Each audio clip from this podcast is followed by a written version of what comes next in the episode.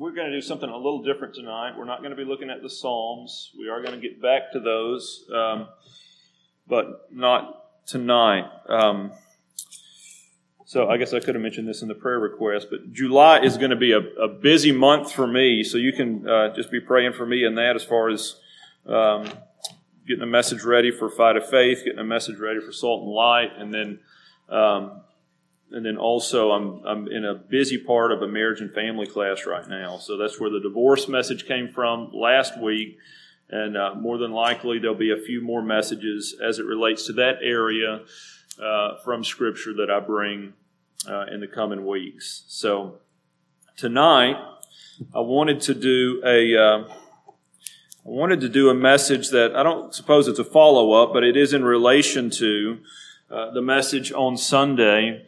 So on Sunday, we looked at a biblical view of divorce and remarriage and got a lot of good feedback from that. A lot of comments just concerning biblical clarity and, and, uh, and those, those kinds of things. And, and I said this to somebody, and, and I'll say it to the church because I think it's worth saying. Um, if you were blessed by the message on Sunday, and listen to everything I say before you, it's not meant to be an arrogant statement. If you were blessed by what was presented on Sunday, what I did on Sunday was not that hard. I briefly made explanatory comments on seven passages. And when God's word was brought to light, it was a blessing to you. Right? There was nothing technical about what I did on Sunday. I, you know, uh, seven, well, six points. I think maybe it was eight passages or nine. In one hour and four minutes, I went back and looked. I didn't have a lot of time to say a whole lot about any of those.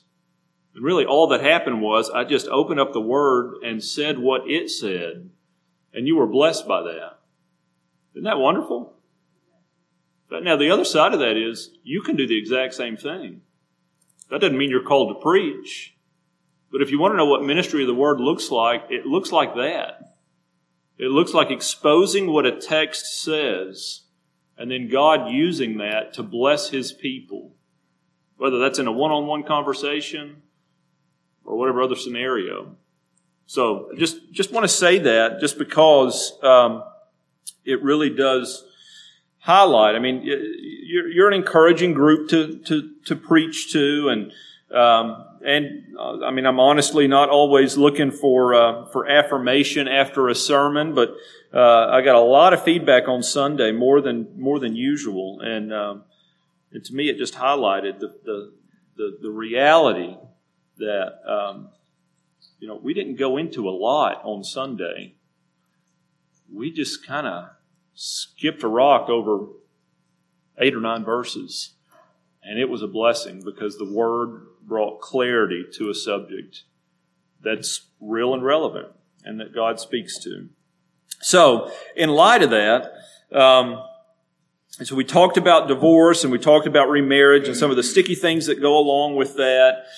And we, in the, in the afternoon discussion particularly, we talked about the fact that no matter what, a divorce is devastating.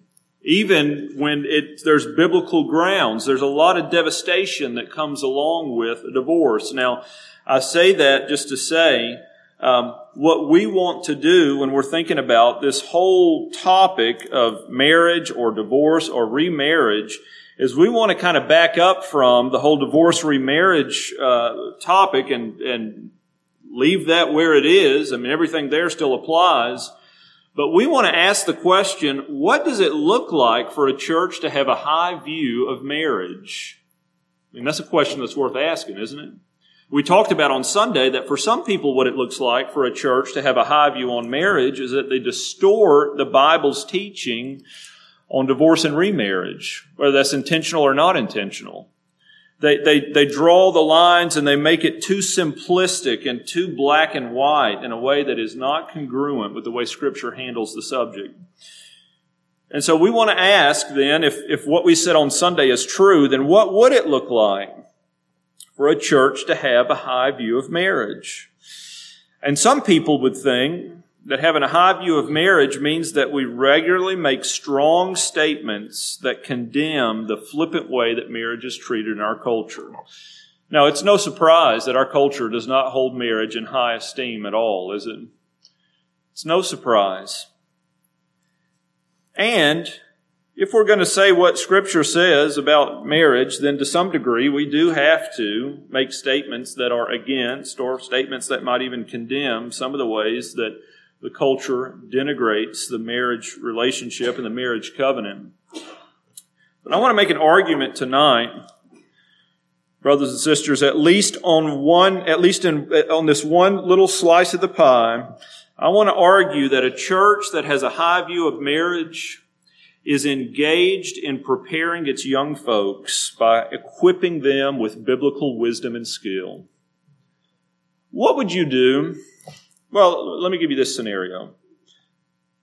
If you went to McDonald's right now and put in an application and got hired, you know what they would do before they set you loose? They would train you. Train you to prepare pre-cooked processed meat and dump what's supposed to be a potato, but it's not, in a fryer to serve to somebody. They're going to train you for that. What do we typically do whenever people get engaged? I don't necessarily mean us because we do the premarital thing, but, but I even mean going further than that. But what do Christians in the church typically do? Oh, praise the Lord. You're such a cute couple. This is so exciting. Can't wait to see what the Lord has in store for you. And that's about the extent of it. Brothers and sisters, you know this already, but marriage is hard. Right or wrong? Right. Marriage is hard.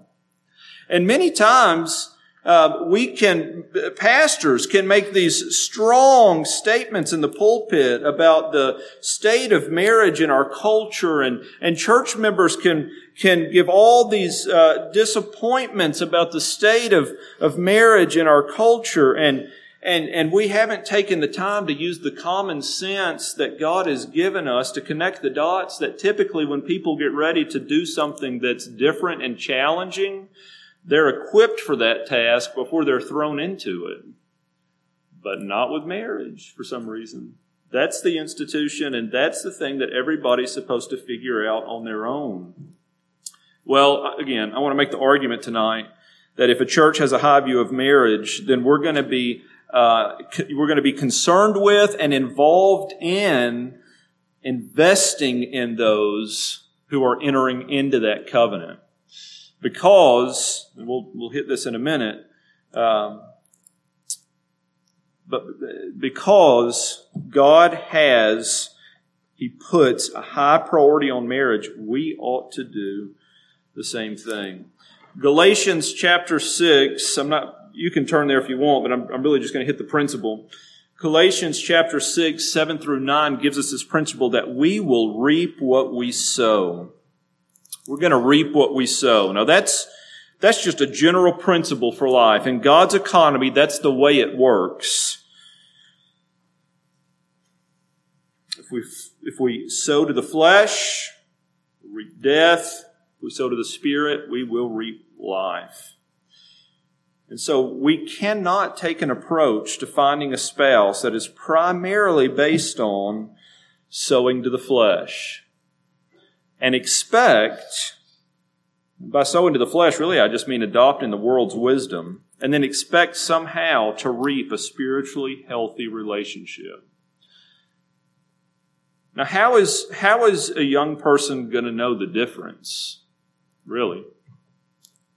And by that, I don't necessarily mean in some of the bigger categories, but, but even in some of the more minute categories. I, I tell people this all the time in premarital.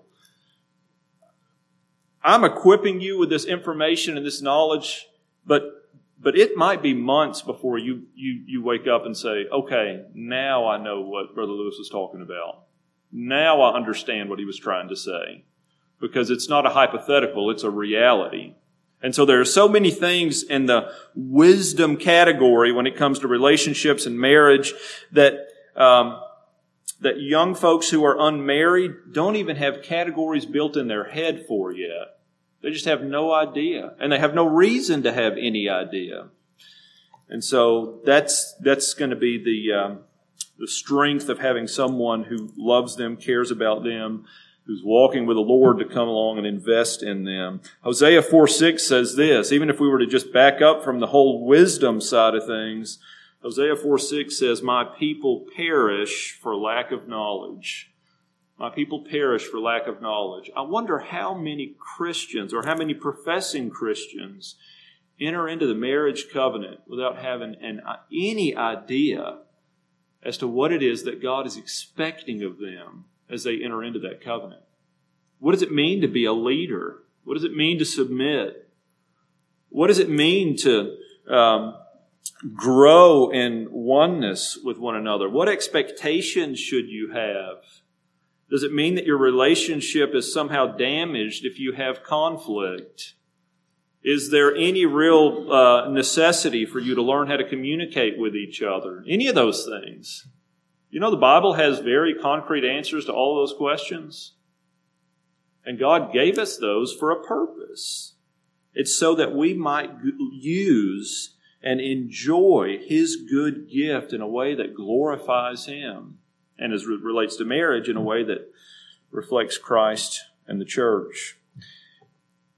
Over the last several years, I've typically started out, as far as premarital goes, I typically start out with this with this statement, um, and I believe it. Marriage is a blessing and it is a great gift from God. Now you two get to decide what you're going to do with it. Now that's true. It is a blessing if you use it right. It is a blessing if you enter into it knowing what the Lord is giving you and how the Lord expects you to navigate this blessing and what it is that this blessing is really meant for in your life. So, just on a just on a uh, maybe a, an equipping scale from a, a wide lens, I just want to start out with the question how are we supposed to think through dating relationships biblically? How are we supposed to think through a dating relationship biblically? Before you ever get to engagement, before you ever get to thinking about marriage, how are you supposed to think through dating relationships? Do you even call it dating? Do you have to call it courtship? Is, it, is there something else that you need to be calling it? Or is that the big deal? You know, some people get so hung up on that that they never get past it. Uh, some people are so busy trying to figure out who they can say dating to and who they have to say courtship to. Can I tell you that doesn't even matter? Um, if you're thinking about relationships biblically, then you need to be thinking, and uh, my two cents on it, and I think this is far more consistent with the Bible, you want to be thinking about method over model. Okay? Method over model. What I mean by that is, you need wisdom over some prepackaged model. Now you, you all remember the, I guess it was, I don't know if it was the early 2000s or late 90s when uh, Josh Harris came out with I Kiss Dating Goodbye. Some of you are going to remember that anyway. And it was the, um, the, the, the, courtship model that a, uh, uh, that he wrote about that was um, exalted as uh, superior over everything else, and what he was fighting against was fine. Uh, it took off in the Christian world and was heralded. He was heralded as kind of the relationship expert, and the guy had barely been married whenever he wrote the book. If wisdom is your method, you're going to be scratching your head when a guy who knows very little about method about marriage becomes the expert in marriage. Okay? Now, I'm not saying that you can't come to Scripture and, and, and, and come to an understanding of what God says about marriage. I am saying just because you have an understanding of the information does not make you an expert when it comes to how this plays out in real life. Okay? So, sometimes people can get so stuck with a model that they get hung up on things like, how old should we be when we whenever we get married? And, and what should this whole process look like? And um, sh- give me the checklist. Well let me tell you this. You can't plug a relationship into any model and expect to get a predictable outcome. You just can't do it. Not whenever it comes to what would it mean for me to navigate a relationship in a way that is honoring to the lord there is an answer for that and the answer is get wisdom, get discretion, get discernment. Learn how to think in a way that reflects God's thoughts and God's discernment. And we can do that as we grow in our relationship with Him through Scripture. Those are things that you can attain. And so look in Proverbs chapter 9 It's a passage I like to go to when talking about these kinds of things.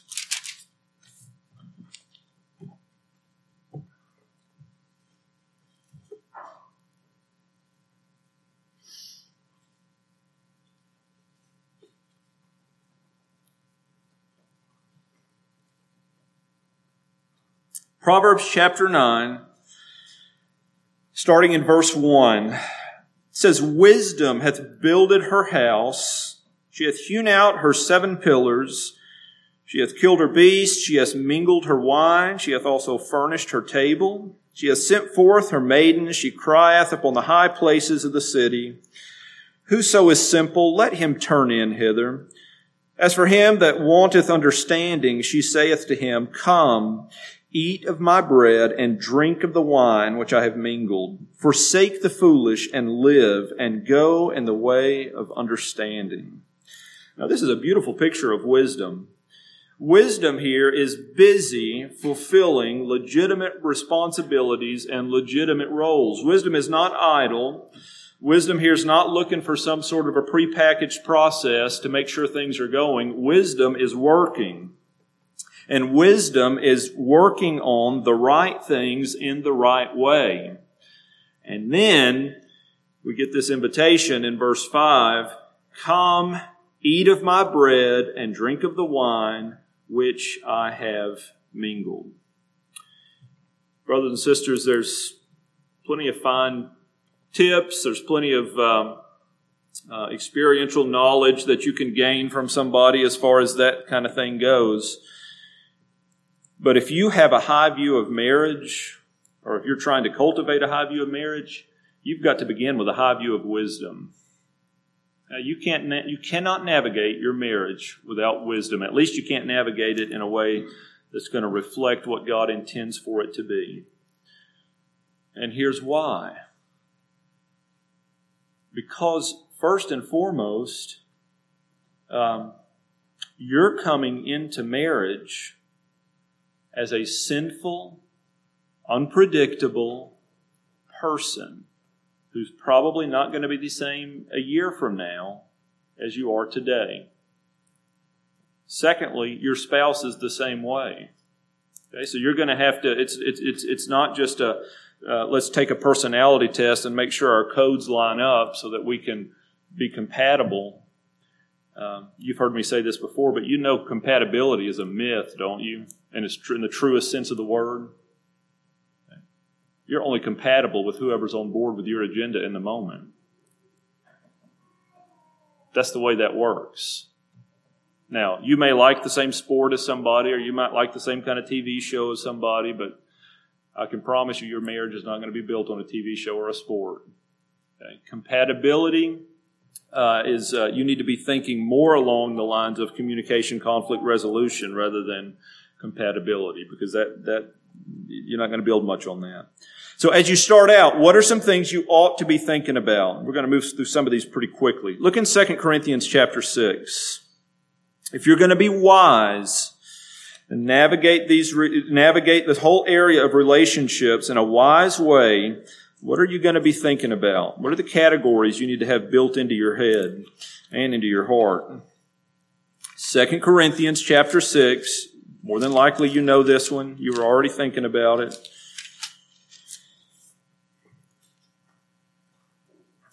2 Corinthians chapter 6, verse 14. Be ye not unequally yoked together with unbelievers. For what fellowship hath righteousness with unrighteousness, and what communion hath light with darkness? As far as this first category, um, it's pretty clear, but, but I want to make sure you understand what's, how this principle applies to what we're talking about and thinking about marriage. It's not just unwise, but it is a flat out sin for a Christian to entertain the notion of marrying a non Christian. Okay? That's a sin. That's a violation of God's Word. And so when you're thinking about early on, I'm not talking about when you're thinking about getting engaged. I'm not talking about when you're thinking about, you know, thinking about getting engaged. When you're thinking about entering into a relationship with someone that's more than just we're you know more than just a, some sort of a acquaintance and that person is a non-christian and this is a relationship that's moving toward what we would call a romantic type relationship you better slow down that's not something you need to be getting involved with why well we looked at some of the messiness involved in some of that in, in 1 Corinthians 7 last Sunday when it came to the divorce remarriage kind of thing.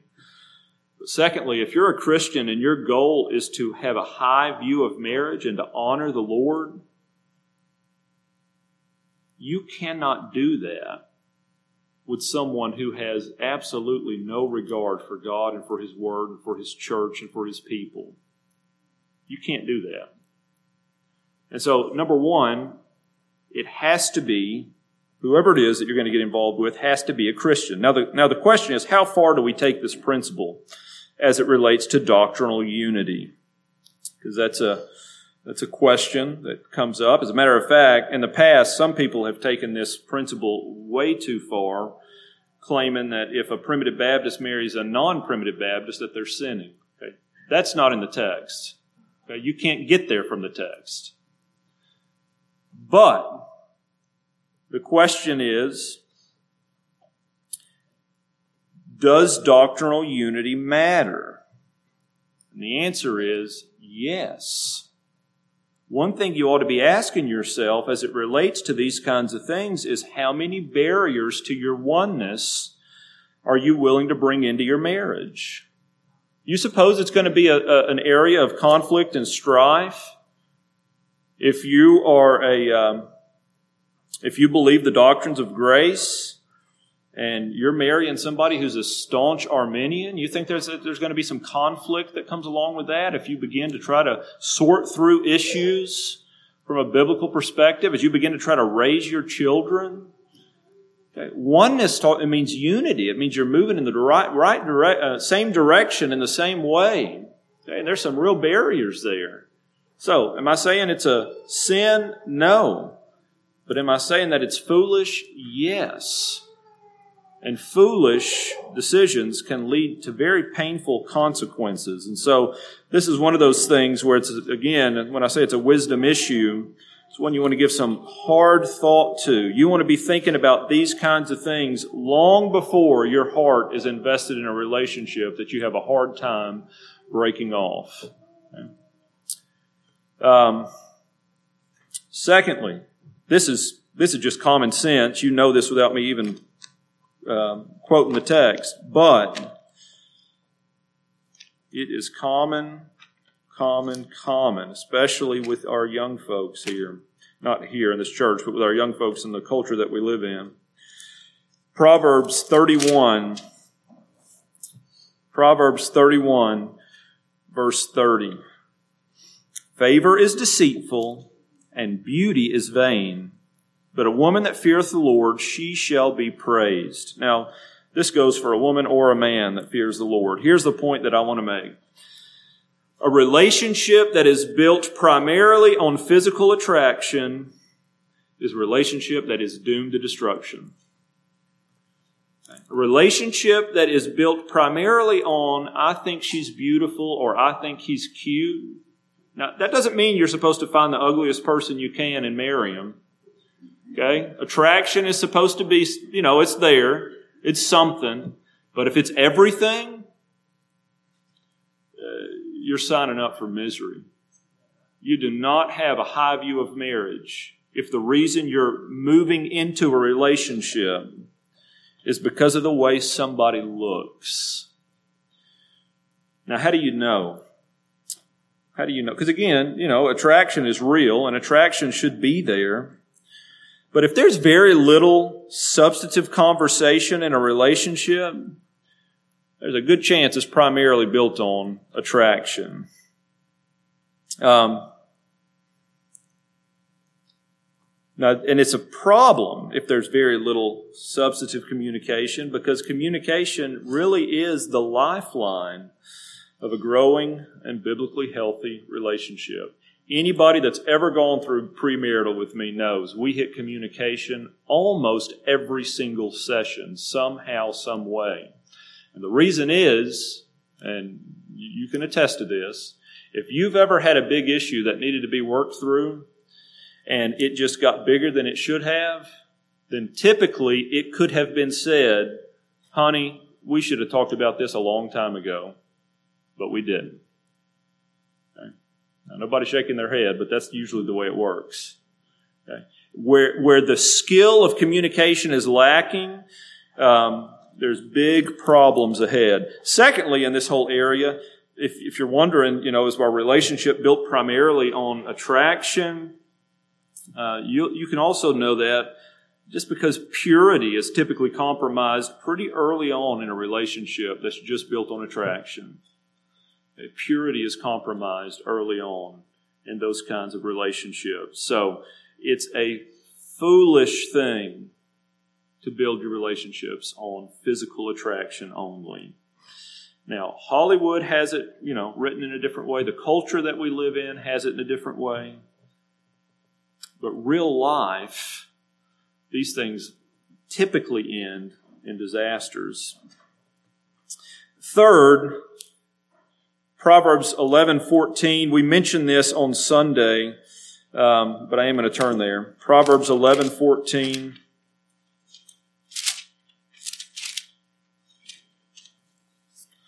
Where no counsel is, the people fall, but in a multitude of counselors, there is safety. And so a wise individual is going to carefully consider the input given by those who know them and those who love them. It's this idea in a relationship that it's especially a relationship that's kind of just started or a relationship that hasn't even really gone anywhere. If you're thinking it's me and you against the world, okay, you got problems in that relationship already. You need to be surrounding yourself with good, godly, wise people who are speaking into your life, who know you and also who are not, I don't, I don't mean they're in a in an all out investigation on the person that you're involved with, but I do mean they love you enough and are discerning enough to be able to pick up on red flags and let you know when they see them. Um, so we're talking about parents, family members, pastor, church family. I'm not saying it has to be all of those, but somebody who's close to you, who's going to be honest with you. I would also say this if you are young and you are single, a wise individual is not going to wait for somebody to come to them. They're going to invite accountability into their life. They're going to realize that it is true that the heart is deceitful. It is true that I have blind spots. It is true that I can let what I want get in the way of what I know to be true as far as making a wise decision goes. And I need you speaking into my life. Now, just those three things on, uh, we could say a lot more, but just those three things on the, on the front end before somebody gets into a relationship that might even turn serious. If you had those three things going, has to be a believer. It's a uh, relationship that I know is going to be built on substance. It's not just he's cute or, or, or, or she's pretty. Uh, and then a relationship where there's some accountability going on, where people are speaking into your life. Now, why would you put those three things into play? because you realize that this relationship or any relationship fits under the umbrella and the overall context of what it means for you to live your life to the glory of God. Now, that's pretty big. A lot of times we get ourselves in trouble when we think, well, you know, I love the Lord, and I know I, you know, you've, you've heard these kinds of things before, you know, I know I love, I know I love my God, I know I love my Jesus, don't tell me this and don't tell me. But if we're thinking about wisdom and what it means to love God by trying to bring our life under the authority of His Word, then there are some principles that we need to implement. And when it comes to relationships, on the front end, these three will go a long way. Now, those are just basic categories there, but what about whenever relationships begin to develop and get more serious? So we're thinking now about pre engagement, premarital kinds of things. Well, I said this already. I said this uh, earlier, but I'll, I'll, say it again. It's no secret that if a couple wants me to marry them, then we're going to go through a pretty intense time of premarital counseling. Okay, there's that's that's something that I make pretty clear on the front end. You have to be, you have to start it and you have to end it. Um, now, why would we? Why would I? Uh, why would I require that? Um, well, some of us because what I've already said. Marriage is hard work. Okay, now, when I say a pretty intense, it is intense. It, it takes six to eight weeks, depending on your pace of moving through it, six to eight weeks. I'm not saying everybody has to go through that in order to have a successful marriage. I'm just saying you have to go through that in order for me to be confident that I'm going to marry you. Why? Well, if you can't put six to eight weeks into preparing for your marriage, what does that tell me about the effort you're going to put into it after you've got it? Okay? Now, that might seem like an unfair question, but I don't think it is. Again, you go to McDonald's and you're going to have a level of training and some standards you have to hit before they set you loose on that fryer that a 12 year old could run. And then people come ready to get married and we say, have at it. So we want to get a little more specific. We want to get a little more intense when we're thinking about this. And so what kinds of things should we be thinking about? Well, at this point, we want to move past generalities and we want to get into some specifics. So, marriage primarily, we talked about this on Sunday, is a, uh, is a covenant relationship, covenant companionship. And so it would be good to know, um, it'd be good to know what, what kind of relationships does this individual currently have? Um, do you know relationship building is, is both a commitment and a skill? Some people, some people think, man, there's just some things I just can't do. I'm just not good at. And communication is one of those things. A lot of people think, I'm just not a good communicator. I just, you may not be comfortable with it, but communication is a skill. You could get good at it if you don't feel like you are just by implementing a couple of principles and practicing those. I'm not saying to be the best speaker. I'm just saying you could get good at it. Some people say, I'm just not good at resolving conflict. Well, that's a skill, brothers and sisters. That's not a uh, gifting from above. That's a skill. And you can learn the skills that it takes, and you can implement those skills to successfully resolve conflict God's way if you got two people who are committed to those skills.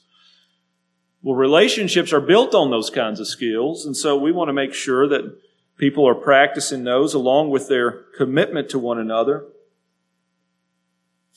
And did you know you don't have to guess? You don't have to guess about people's commitments. You get a free preview into any prospective spouse's commitments by looking at what's going on in their current family relationships and their commitment or lack thereof to the church. That'll tell you a lot about somebody. Okay? So, question that you ought to be asking is this individually is this individual actively committed to a local church? Now we've already gotten past believer unbeliever, but if somebody tells me that I'm a believer in the Lord Jesus Christ and I'm a follower of the Lord Jesus Christ and I've committed myself to him, but they haven't committed himself to the church, one of two things is going on. Either they just simply have not been taught what Scripture has to say about the Christian's relationship to the church. That's a possibility. Or it may be that they have a problem with long term commitment and placing themselves under authority.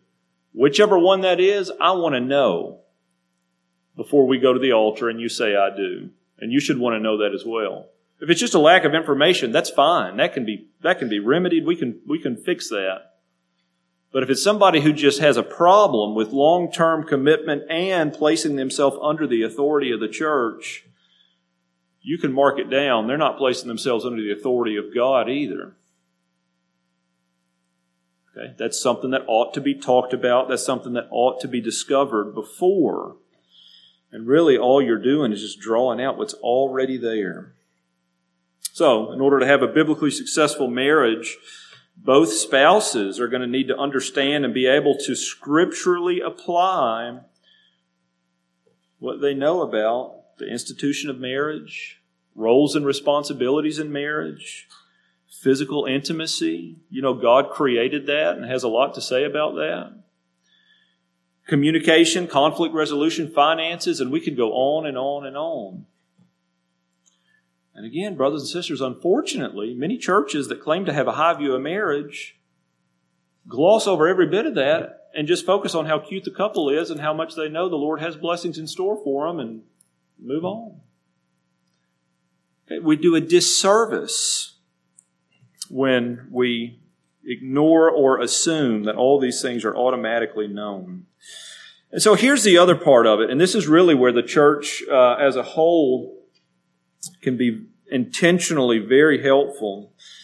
Not only do young couples need instruction in these areas, but they also need the wisdom to relate it to real life scenarios.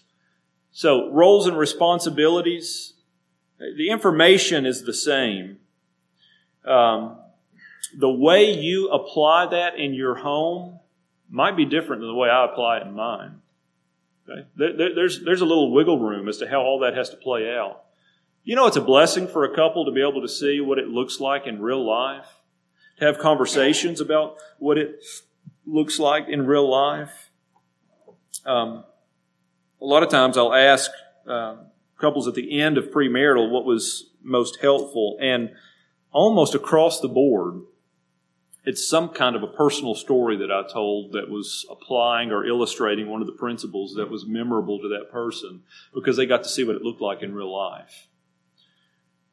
Well, again, that's something where as, as a, as a couple is going through premarital, that's something where the church could be, different families in the church could be intentional about having that couple over for dinner, asking about what they're learning, having a discussion with them about things that were helpful to them, and pouring into them, helping to equip them, not in a lecture type way, but in a way that brings some of these principles to, to life and to clarity in their own experience. And so, I think we would all agree, I mean, all Christians would agree, that we want to do everything in our power, biblically, to make sure that marriages succeed. Sometimes, and I just, and, and I don't want to make an overstatement here, but I don't think it's an overstatement to say the majority of the time, that whole notion of doing everything we can do just consists of making some statements about how bad things are or making some statements when things have already gotten so bad that they're falling apart. Okay, a high view of marriage means that we're going to roll up our sleeves and we're going to help encourage and equip our young brothers and sisters who are entering into the marriage covenant so that number one, they're ready to face the challenges that come to the glory of God, but then number two, when those real challenges face, uh, when those real challenges hit, they realize that one of the tremendous blessings God has given them is the church to help walk with them through the common difficulties of life to the glory of God. And so, brothers and sisters, I just want to encourage you tonight uh, as we think about this. It's not one of these, it's not a thing where, you know, you're ready to um, jump up and pull somebody aside and start digging in, but just to start thinking about how you might, how you might up your game just a little bit on what it means to equip the young men and women in this church to move into God exalting marriages as you have opportunity to encourage. It may just mean you have them over for dinner. You have the kind of conversation I meant I, I spoke about earlier. It may mean that whenever you are concerned about something, you don't hold your tongue, but you you approach someone in wisdom. Whatever it means, it does mean this: you're involved and engaged. I don't mean in a marriage sense. I just mean you're engaging with those who you've committed to as far as the membership of this body. And so, may God bless us to grow in this area. Again, it's an area where wisdom is required, but it's an area where we cannot sit back and do nothing and pretend to have a high view of marriage. Let's pray. Father, uh, we, uh, we thank you that you've given us your word and that your word is equipping. Lord, you've given us warnings, you've given us instruction, you've given us um, uh, principles of discernment. Um, and so, Father, you've also given us one another as far as the church is concerned. Uh, Lord, I pray you would bless us to know how to apply this message um, in our individual lives. For some of us, it would be easier to figure out than others, but you have um, uh, you have given us um, each other, and you've also given us 59 one another's in Scripture. And so I pray that we would be wise, we would be intentional, and that we would um, we would interact with one another to the glory of God. In Jesus' name, Amen.